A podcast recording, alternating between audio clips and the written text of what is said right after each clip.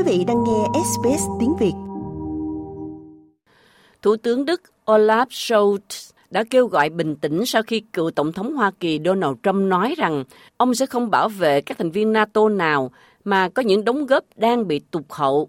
Ông Trump, người đưa ra bình luận này tại một cuộc meeting bầu cử ở Nam California vào thứ Bảy 11 tháng 2, gợi ý rằng ông có thể sẽ để cho Nga tấn công các quốc gia không cung cấp đầy đủ cho Liên minh quốc phòng. Ông Schultz nói rằng ông không lo lắng trước những bình luận của ông Trump vốn đã gây ra mối lo ngại ngay lập tức trên khắp châu Âu khi việc Nga xâm lược Ukraine sắp tròn 2 năm. Tôi hoàn toàn tin tưởng rằng NATO có ý nghĩa cốt yếu đối với Hoa Kỳ, Canada và các nước châu Âu. Chúng tôi đã hợp tác rất lâu kể từ Thế chiến thứ hai và đây thực sự là một liên minh tốt cho tương lai. Chúng tôi giữ lấy điều này. Tổng thống Hoa Kỳ giữ lấy điều này. Và tôi chắc chắn rằng người dân Mỹ cũng sẽ làm như vậy. Điều này xảy ra khi Nga triệu tập một cuộc họp của Hội đồng Bảo an Liên Hiệp Quốc cáo buộc Ukraine không tuân thủ thỏa thuận Minsk 2014 để biện minh cho cuộc xâm lược năm 2022 của Nga và Ukraine. Hôm Chủ nhật, một cuộc tấn công của Nga đã giết chết 7 người, trong đó có 3 trẻ em ở Ukraine.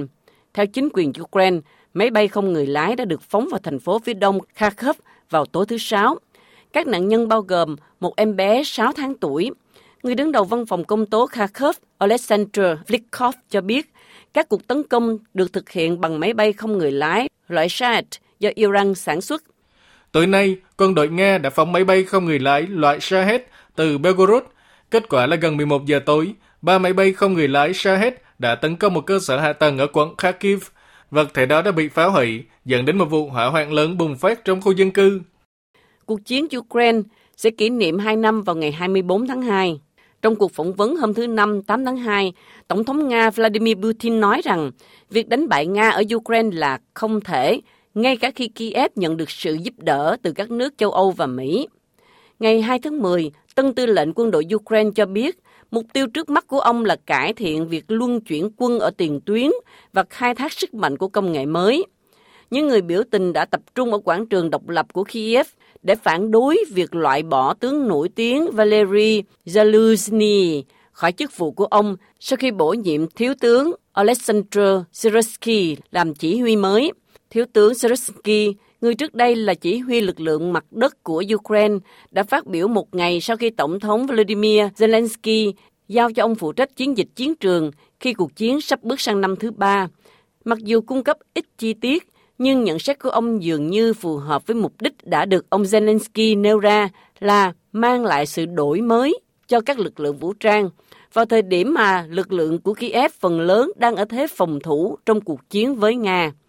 Trong khi đó, Tổng thống Ukraine Volodymyr Zelensky cho biết 100 tù nhân Ukraine đã trở về từ nơi bị Nga giam giữ.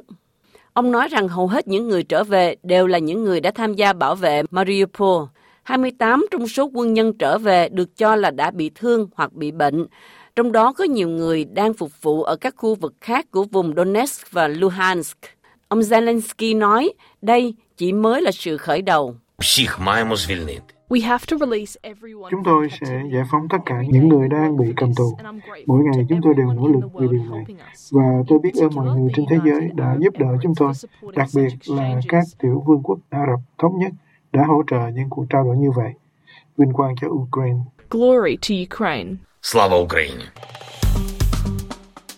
Like, share, comment. Hãy đồng hành cùng SBS tiếng Việt trên Facebook.